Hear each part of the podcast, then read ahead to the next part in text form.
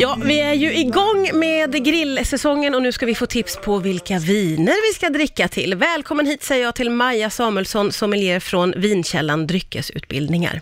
Tack snälla. Vad kul att du är här! Ja, men jätteroligt. Du, eh, vi ska ju dela upp det här och prata om grillad fisk, grillade grönsaker och grillat kött, men jag måste få fråga inledningsvis, passar vin och grillat generellt bra ihop skulle du säga? Ja, men jag tycker ju att det hör ihop. Det hör liksom ledigheten till Ja. att grilla under sommar och sånt. Men det finns vissa saker med grillningen som kan göra det lite problematiskt med vin. Så att om man vet lite grunder så kan man hålla sig undan de där fällorna. Ja, okej. Eh, och, och hur är vi eh, svenskar på vin då? Om vi bara får en Ja. litet, ett, ett sånt litet Vi har, ju utlåtande. inte, vi har ju inte så lång säsong, alltså, tradition av att varken dricka vin eller att göra vin. Men att vi är väldigt duktiga överhuvudtaget på utbildning i Sverige och när vi behöver lära oss vin då som, som sommelierer, då måste vi lära oss hela världens viner. Så vi anses internationellt jätteduktiga, för i Frankrike så lär man sig gärna om de franska vinerna och i Italien så lär man sig bara om sin regions viner, för det Oh. räcker, för vi har så mycket vin där Ja. och man är väldigt eh, patriotiska. Eh, så att eh, internationellt har vi vunnit massor med tävlingar, Ja, vilket är roligt. häftigt. roligt. Ja, jättekul. Du, eh, ska vi börja ta oss an eh, avsnittet grillad fisk? Ja, det tycker jag. Och till grillad, man brukar ofta tänka att vitt till fisk och rött till kött. Ja. Och det är väl en grundregel som vi kan hålla oss till ganska långt. Men det viktiga är att börja titta på tillbehören och mycket grundsmaker. Och tittar vi på fisk så tycker jag den vanligaste grundsmaken som är liksom, man måste tänka på, det är ofta syra. Vi har ofta citron på fisk eller någon syrlig vitvinsås eller liknande. Och då ska jag ha ett väldigt syrligt vitt vin. Okej. Så här har jag tagit med mig ett syrligt vitt vin då från Tyskland. Ja. Så det är lite svalare klimat, då får vi lätt en högre syra. Och druvan heter Riesling och det är alltid en väldigt hög syra. Ja, okej. Men det viktiga är här då att ha ett torrt vin, alltså inget socker i. Eh, För Riesling kan finnas socker i också, Ja. men normalt sett så är det torrt. Okej. Och det här är väldigt, väldigt gott till olika grillade, och också som det är, men också grillade fiskrätter och sådär. Som det är, det är ett så kallat pratvin som min farmor sa. Man kan Bara- ha det också. Ja, ja, det är härligt med viner som går både och, Ja. tycker jag. Mm. Ja, ja okej. Eh, och då har du tagit med här så man får ett litet provsmak. Ja, vi- eller hur? Och sen så tänkte jag utsätta dig kanske för Oj. ett litet test Åh, gud vad spännande. Ska jag smaka först eller sen? Ja, men prova vinet först Ja. Mm. så att du får en känsla av hur det smakar. Oj. Ja. Och det här känner du, det drar ju på sidan av tungan Ja, det gör det direkt. faktiskt. Det är hög syra. ja, det är det Och Det är verkligen. någonting vi vill, det är inte dålig kvalitet, det är något vi vill ha i vita viner. Ja. Och det här kan man testa hemma också. Och sen så tuggar du då på en citron som jag har tagit. Det här är ju en ganska, det är lite otrevliga tester på ett Ja, sätt, för det är mm. inte jättegott. Och så provar du vinet igen. Nu blev du väldigt, väldigt surt Blev det här. jättesurt? Ja, oerhört. Och här brukar då vinet upplevas mycket mindre syrligt efter man har tuggat på citronen. Ja, Visst är det stor en skillnad? enorm skillnad. Nej, vad roligt. Jättekul. Det Det är här, en enorm skillnad. och det här är jättelätt att testa hemma också. Ja. Så det som händer är att mycket, mycket smak och frukt och sånt från vinet kommer fram. Ja. Och sen så blir det nästan som det fanns en sötma i vinet, vilket kanske inte är så kul. Men vi äter ju sällan ren citron. Vi har lite citron på fisken och då brukar den här kontrasten bli ganska lagom. Ja, eh, jätteroligt hittills måste jag säga, när man direkt får bli liksom varse. Eh, man får en sån här aha moment, det är ju väldigt, väldigt roligt. Vi har alltså precis pratat om vad man ska dricka till eh, grillad fisk. Grillade grönsaker är ju någonting som är superpopulärt på grillen också. Ja. Och hur tar man sig an det när det gäller vin, tycker du? Ja, här är en av de sakerna som kan bli lite knepiga. Ja, okej. Och det kan ju vara även om vi inte grillar, men tillagade grönsaker blir ofta lite söta. Mm. Som vi inte tänker på att de är söta för att de var inte det innan. Eh, Så den här sötman måste man vara lite varse om. För precis som det första vinet vi pratade om med syran där, då behöver vi ha ett syrligt vin om vi har syra i maten. Ja. Precis samma sak är det egentligen med sötma. Har vi sötma i maten, då måste vi ha sötma i vinet. Okej. Och vi är inte jätteförtjusta att dricka söta viner till mat. Nej. Eh, men så att hade vi haft en dessert, ja men då kanske vi hade kunnat tänka oss att dricka ett sött vin. Och då måste vi nästan ha det, för annars blir vinet jätte, jättesyrligt. Men det vi kan göra då när vi har en sån svag sötma som vi har i grillade grönsaker, det är att hitta ett vin med väldigt mycket frukt istället. För det kan kompensera som sötma nästan. Ja, Okej. Och här finns det ju absolut vita alternativ också med mycket frukt och vissa lättare röda viner med mycket frukt. Men här tycker jag också speciellt med årstiden till att vi ska ta fram ett rosévin. Ah, ja, För här ja. har vi massor med frukt i de vinerna. Och här vill jag tipsa om ett område då som ligger i Frankrike som heter Tavel Okej. i Råndalen. För här gör vi torra, alltså ingen sötma, eh, men mörka roséviner. Oj. Och det har ju inte sånt härligt rykte. Nej, man kan ju vara lite rädd för de där mörka rosévinerna. Ja, men man vill gärna att det ska vara så ljust Ja. och, och eh, liksom nästan inte, alltså man knappt ser att det är ett rosévin. Ja, men då är man nöjd. Ja. Och personligen så tycker jag väl lite kanske, jag kan tycka ljusa rosévin är gott, men de är också ganska lika vita. Poängen Mm. försvinner lite. Det är ju härligt att ha det här mellantinget Ja, ja, mellan ja. ett rött och ett vitt. Och har vi det kallt, det är ju därför vi dricker roséviner, det är ju för att få ett vin som liknar ett rödvin, men som vi kan dricka kallt på sommaren när det är varmt ute. ja, just det. Men då har de här mörka rosévinerna fått ett dåligt rykte på grund av att många av dem smakar bara saft och det är sött och det är mycket alkohol och nästan ingen syra.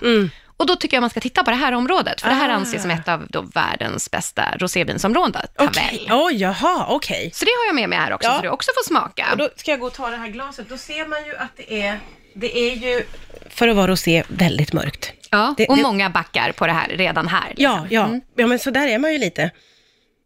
Men så kommer du känna, det smakar ju absolut mycket mer än vad de ljusa rosévinerna gör, men det är inte den här saftiga, syltiga, eh, söta känslan. nej just det, som man är lite orolig för då. Ska vi ta en, en liten sipp? Mm. Ja, det var ju definitivt mer smak, Mm. men eh, god, inte alls sötsliskig. Nej, absolut inte. Inget sånt. Nej. Men nästan lite, lite mot den här jättelätt rödvin, för det kommer lite en sån eftersmak av den här strävheten som vissa röda kan ha. Men, på ett väldigt, lite. behagligt sätt måste jag Ja, säga. och därför är de här, det här är ju matroséer. Det här är tanken att du ska ha till mat. Ja, och det funkar ja. jättebra som sagt till grönsaker, men du kan även ha det här till kyckling och sånt. Det är jätte, jättegott, även till vitt. Så här är mellan rött och vitt, så alla de rätterna egentligen som funkar där. Ja, men roligt också att ha ett alternativ till det vita och det röda. Ja, men verkligen. Och också till måltid alltså. Ja, Jätte- jätte, jätte, jättegott vin tycker jag. Ja men verkligen, Mm. roligt att testa. Vi ska också ge oss i kast då eh, med hur, eller vad vi ska dricka till eh, grillat kött. Ja, det är ju också en favorit hos många naturligtvis. Ja. Eh, Och då sa ju du inledningsvis att man kan tänka vitt till fisk och rött till kött. Absolut, det går att göra.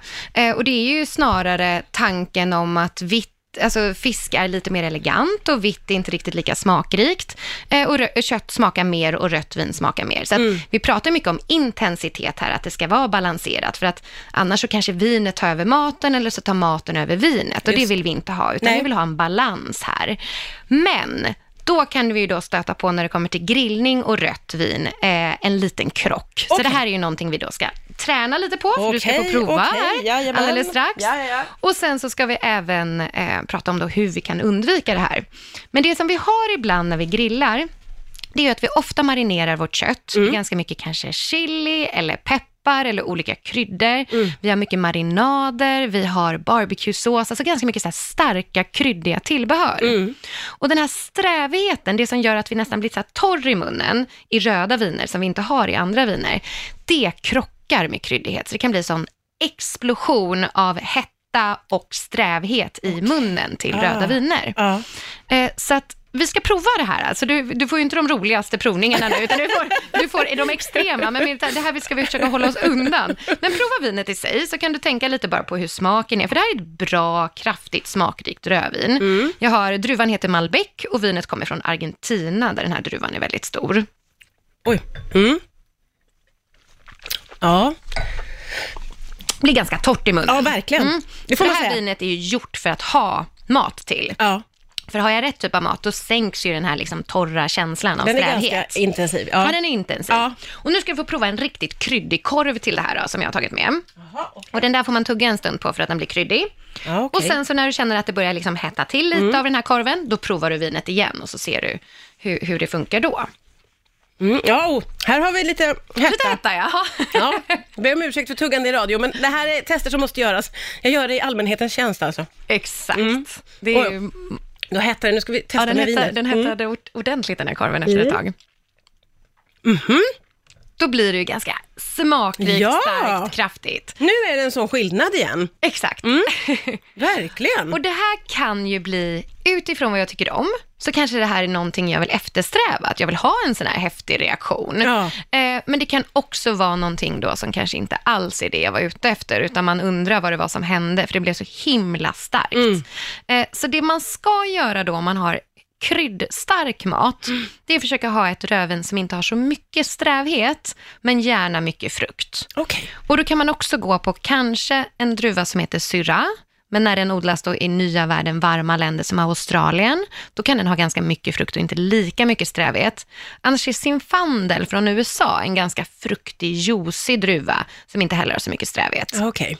Eller så försöker man bara kanske inte göra de här jättestarka tillbehören till köttet om jag nu är sugen på liksom ett kraftigt rödvin, Ja, för då just funkar det. det, jättebra. Ja, för man får göra en liten avvägning där då. Ja, på vad exakt. man är mest sugen på för dagen helt enkelt. Ja, precis. Och Ja. har jag framförallt kanske en stark sås, ja, men då kanske jag kan lägga undan den just då när jag ska prova vinet. just det, kan man liksom det. experimentera och lära sig Ja. på så sätt. Ja.